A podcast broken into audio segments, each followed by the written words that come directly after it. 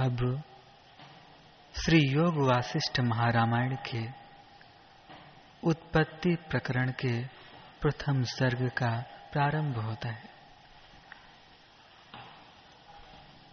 वशिष्ठ जी बोले, हे बुध, मैं पीछे संक्षेप से दिखलाए गए संपूर्ण पदार्थों को, प्रमाणों और अनुभव के अनुसार, वस्तु के अनुसार और स्वभाव के अनुसार क्रमशः विस्तार पूर्वक कहता हूँ, आप सावधान होकर सुनिए।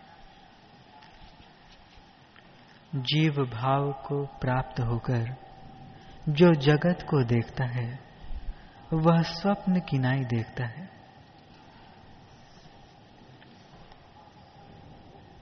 अर्थात जैसे स्वप्न दर्शन विषय का बाध होने पर भी बाधित नहीं होता। वैसे ही जगत दर्शन भी बाधित नहीं होता। अहम, यो प्रत्यक आत्मा के तादात्म से और तुम यो अनात्म भाव से भाषित हो रहा। प्रपंच रूप भी, स्वप्न संसार रूप दृष्टांत में भली भांति संबद्ध है। जिस प्रकरण में प्रायः मुमुक्षुओं के व्यवहार का वर्णन है, उसके अर्थात मुमुक्षु व्यवहार प्रकरण के अनंतर में इस उत्पत्ति प्रकरण का वर्णन करता हूँ। हे श्री राम जी, जब तक दृश्य है, तभी तक यह संसार रूप बंधन है। दृश्य की निवृत्ति होने से बंधन नहीं रह सकता। यह दृश्य जिस क्रम से उत्पन्न होता है, उसे आप क्रम से सुनिए।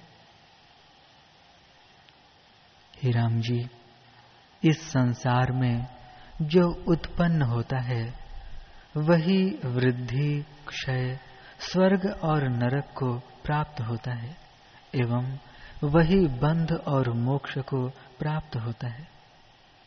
उत्पत्ति, वृद्धि, विनाश आदि धर्म आत्मा के नहीं है।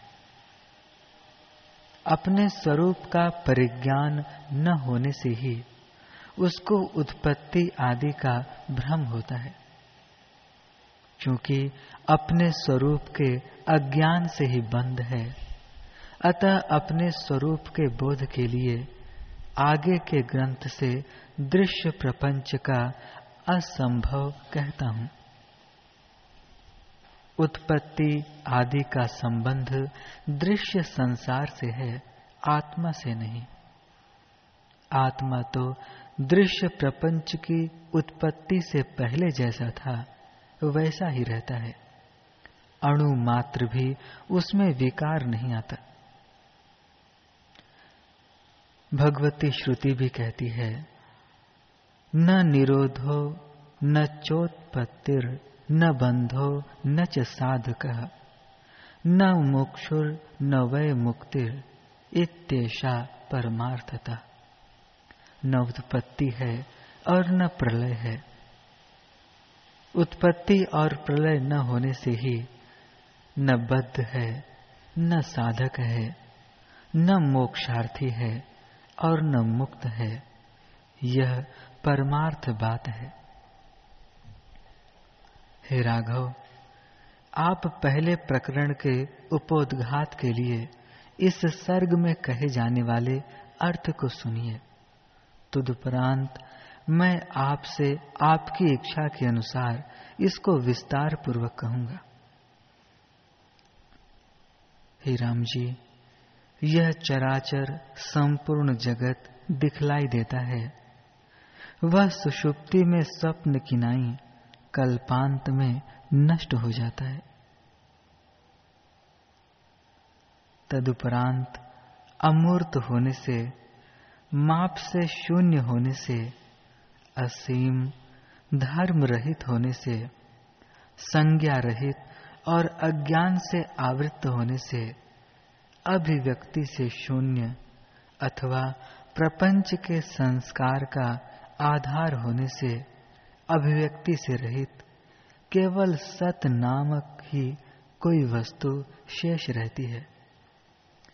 वह रूप रहित होने से न तो तेज है और न प्रकाश रूप होने से तम ही है।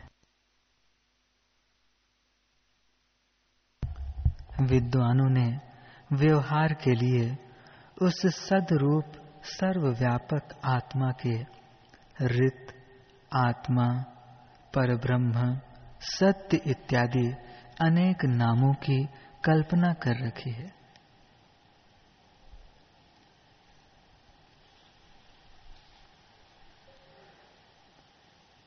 जैसे सुवर्ण के बने हुए कटक रूप सुवर्ण से कटक शब्द का अर्थ पृथक नहीं किया जा सकता। वैसे ही परब्रह्म में जगत शब्द का अर्थ है।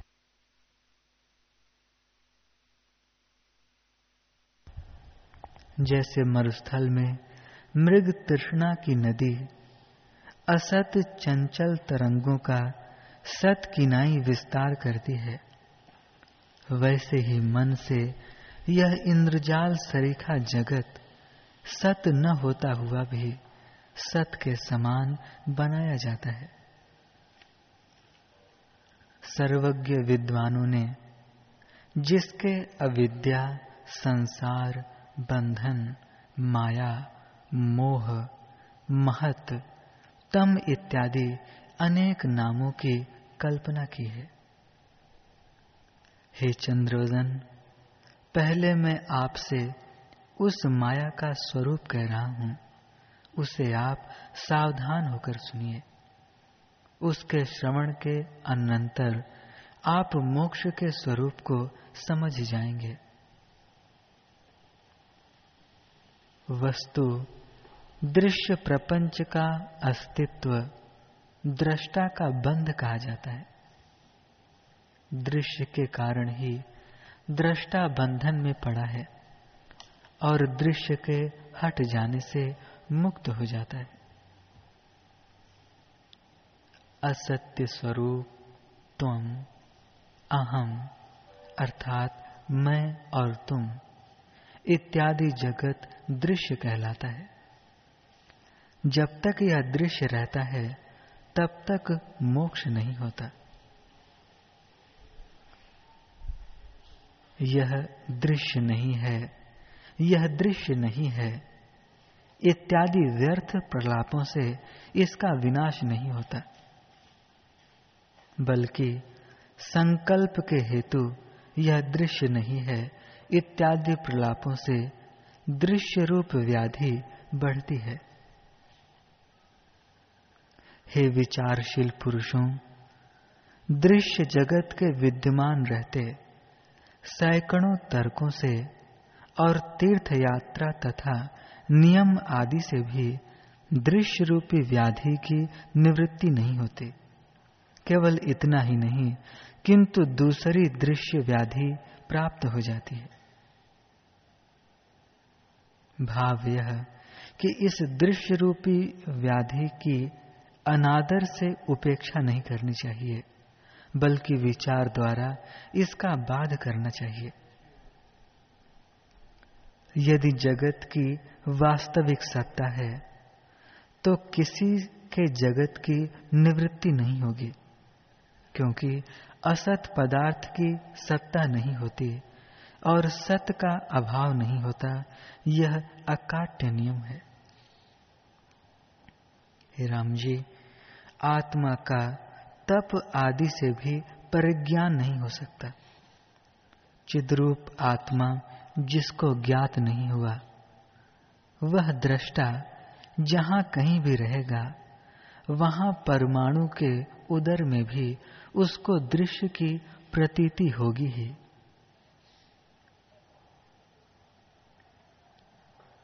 इसलिए दृश्य जगत है। और उसका तप ध्यान और जप द्वारा जहाँ पर वह रहा, वहीं पर उसे मिटा दिया और अन्य देश की प्राप्ति से उसका त्याग कर दिया। यह कथन बासी भात आदि के सड़े जल से तृप्ति करने की नहीं है। श्री रामचंद्र जी, यदि दृश्य रूप जगत है तो उसका परमाणु के भीतर और चैतन्य रूपी आदर्श में भी वैसा ही प्रतिबिंब पड़ता है। दर्पण चाहे कहीं भी स्थित हो, उसमें जैसे पर्वत, समुद्र, पृथ्वी, नदी के जल का प्रतिबिंब पड़ता है, वैसे ही चैतन्य रूपी आदर्श में, अर्थात आत्मा में भी पड़ता है। उसके अनंतर, उस प्रतिबिंब में पुनः दुख प्राप्त होता है।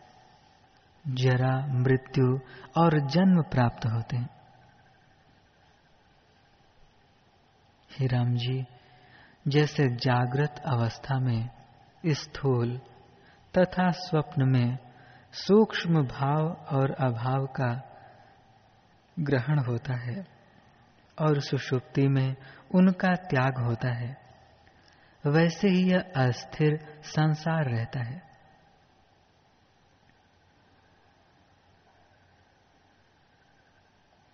इस दृश्य जगत का मैंने परिमार्जन कर लिया है और यहाँ पर मैं समाधि में स्थित हूँ।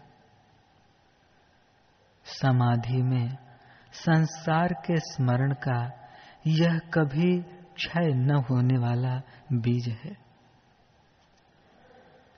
इस दृश्य प्रपंच के रहते निर्विकल्प समाधि नहीं हो सकती। निर्विकल्प समाधि होने पर ही तो चित्त के रहने पर चेतनता और चित्त का बाध होने पर तुर्य पद की उपपत्ति होती है। दृश्य के रहते तो निर्विकल्प समाधि का अवसर ही कहाँ है? जैसे गाढ़ी नींद के पश्चात दुखमय यह सारा जगत प्राप्त हो जाता है, वैसे ही समाधि टूटने पर यह दुख में संपूर्ण जगत ज्यो का त्यों भासमान प्रत्येक आत्मा में प्राप्त हो जाता है। इसलिए हे श्री रामचंद्र जी, फिर भी जब अनर्थ प्राप्ति की संभावना है तो क्षण मात्र की समाधि से क्या सुख? इसलिए समाधि से कौन सा प्रयोजन सिद्ध होता है? यदि निर्विकल्प समाधि में कभी अव्युत्थान को प्राप्त हो तो ज्ञान के बिना भी अक्षय सुख प्राप्त हो गया। ऐसा यदि कोई माने तो वह निर्मल पद को कभी क्षीण न होने वाली सुषुप्ति के तुल्य मानता है। इस मन रूप दृश्य के रहते समाधि में भले ही कोई कितना ही प्रयत्न क्यों न करे? फिर भी क्या उसे दृश्य प्राप्त नहीं होता? अवश्य प्राप्त होता है, क्योंकि जहाँ जहाँ इसका चित्त जाता है वहाँ वहाँ चित्त से उत्पन्न होने वाले जगत भ्रम का भी निवारण नहीं किया जा सकता। यदि अज्ञानी दृष्टा समाधि में समाधि के बल से लब्ध दुख शून्य, पाषाणता का चिंतन करता रहता है। तो समाधि के अंत में उसको पुनः दृश्यता प्राप्त होती। है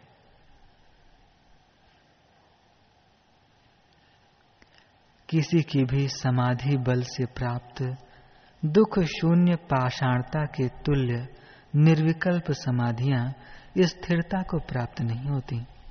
यह बात सभी समाधि निष्ठ पुरुषों द्वारा अनुभूत है।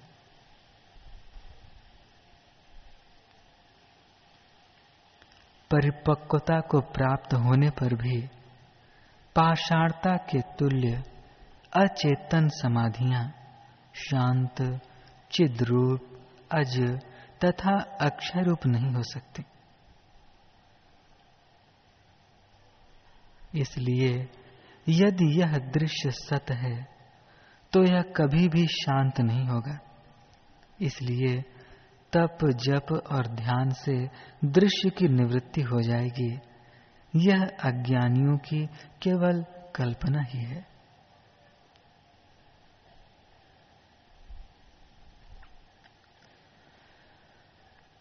हरी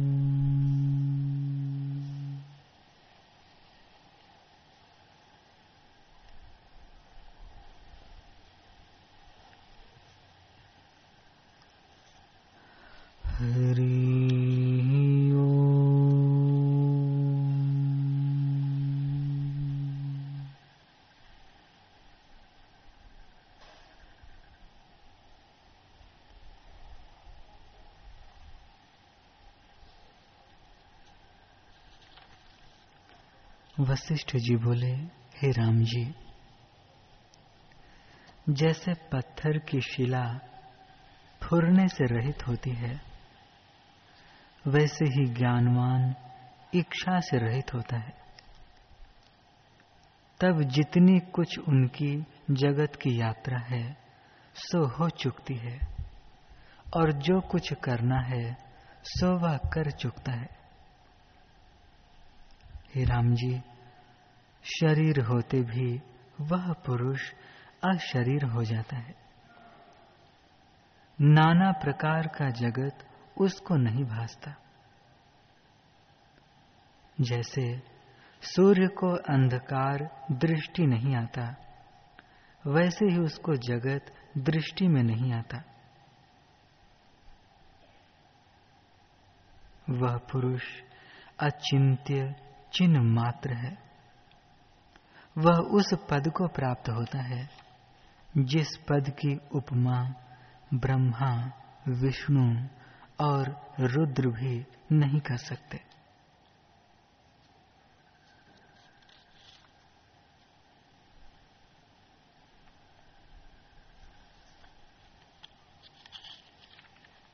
हे राम जी, और तेज दाहक होता है, परंतु ज्ञान का तेज जिस घट में उदय होता है, सो शीतल और शांत रूप हो जाता है। और फिर उसमें संसार का विकार कोई नहीं रहता। हे श्री राम जी, संसार भ्रम आत्मा के प्रमाद से उत्पन्न होता है। पर आत्मज्ञान होने से वह यत्न के बिना ही शांत हो जाता है। फूल और पत्र के काटने में भी कुछ यत्न होता है, परंतु आत्मा के पाने में कुछ यत्न नहीं होता, क्योंकि बोध रूप को बोध ही से जाना जाता है। हे श्री राम जी, जो जानने मात्र ज्ञान स्वरूप है उसमें स्थित होने का क्या यत्न है? आत्मा शुद्ध और अद्वैत रूप है और जगत भ्रम मात्र है। इस जगत की सत्यता आदि अंत में नहीं है, इससे स्वप्नवत है। यह वार्ता बालक भी जानता है कि जिसकी आदि अंत में सत्यता न पाइए, स्वस्वप्न मात्र है। जिसका आदि भी न हो और अंत भी न रहे, उसका मध्य भी असत्य जानिए। हे श्री राम जी, स्वप्न पूरी की नाई, इन पदार्थों की सत्यता न आदि में होती है और न अंत में होती है। और मध्य में जो भासता है, सो भी भ्रम मात्र है।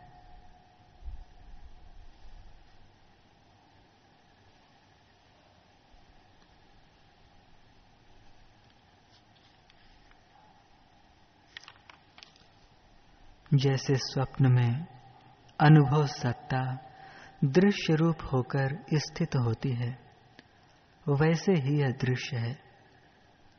सब आत्म सत्ता ही है। ऐसा विचार करके आत्म पद को प्राप्त हो जाओ। पीछे जो शेष रहेगा, सो शुद्ध बोध आत्मसत्ता है। यत्न करके उस पद के पाने का अभ्यास करो, जो नित्य शुद्ध और शांत रूप है। हे राम जी, दैव शब्द को त्याग कर अपना पुरुषार्थ करो और आत्म पद को प्राप्त करो। जो कोई पुरुषार्थ में शूरमा है, सो आत्म पद को प्राप्त होता है। और जो नीच पुरुषार्थ का आश्रय करता है, सो संसार समुद्र में डूब जाता है।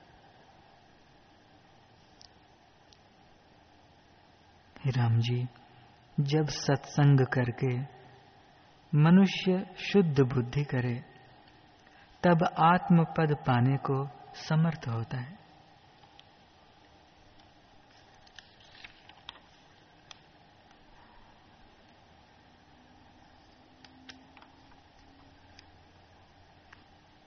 तप, समाधि आदिकों से संसार भ्रम निवृत्त नहीं होता।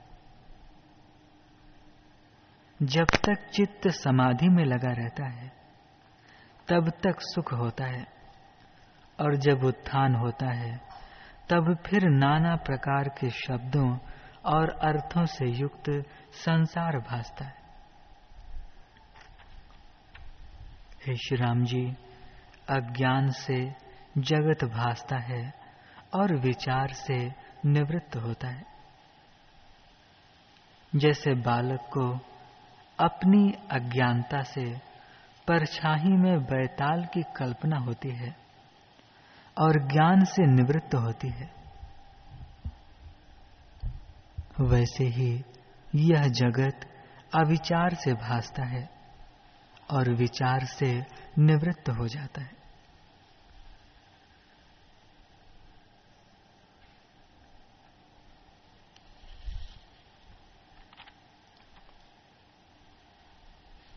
हे राम जी, अर्थयुक्त वचनों के बिना दृश्य भ्रम निवृत्त नहीं होता। जो तर्क करके तप, तीर्थ, दान, स्नान, ध्यान आदि करके जगत के भ्रम को निवृत्त करना चाहे, वह मूर्ख है। इस प्रकार से तो वह और भी दृढ़ होता है, क्योंकि जहाँ जावेगा वहाँ देश काल और क्रिया सहित नित्य पाँच भौतिक सृष्टि ही दृष्टि आवेगी और कुछ दृष्टि न आवेगा। इससे इसका नाश न होगा। और जो जगत से उपराम होकर समाधि लगा के बैठेगा, तब भी चिरकाल में उतरेगा और फिर भी जगत का शब्द और अर्थ भास आवेगा जो फिर भी अनर्थ रूप संसार भाषा तो समाधि का क्या सुख हुआ? क्योंकि जब तक समाधि में रहेगा, तभी तक वह सुख रहेगा। निदान इन उपायों से जगत निवृत्त नहीं होता।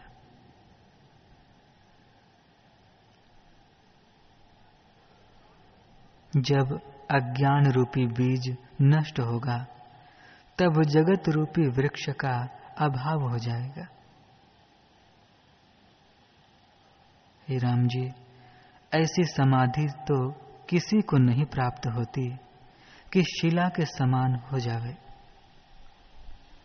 मैं सब स्थान देख रहा हूँ। कदाचित ऐसी भी समाधि हो तो भी संसार सत्ता निवृत्त न होगी, क्योंकि अज्ञान रूपी बीज निवृत्त नहीं हुआ है। समाधि ऐसी है, जैसे जागृत से सुषुप्ति होती है, क्योंकि अज्ञान रूपी वासना के कारण सुषुप्ति से फिर जागृत आती है, वैसे ही अज्ञान रूपी वासना से समाधि से भी जाग जाता है, क्योंकि वासना उसको खींच के ले आती है। यह जगत अज्ञान से भासता है और विचार करने से विलीन हो जाता है। वास्तव में जगत उपजा नहीं, असत रूप है। जो स्वरूप से उपजा होता तो निवृत्त न होता।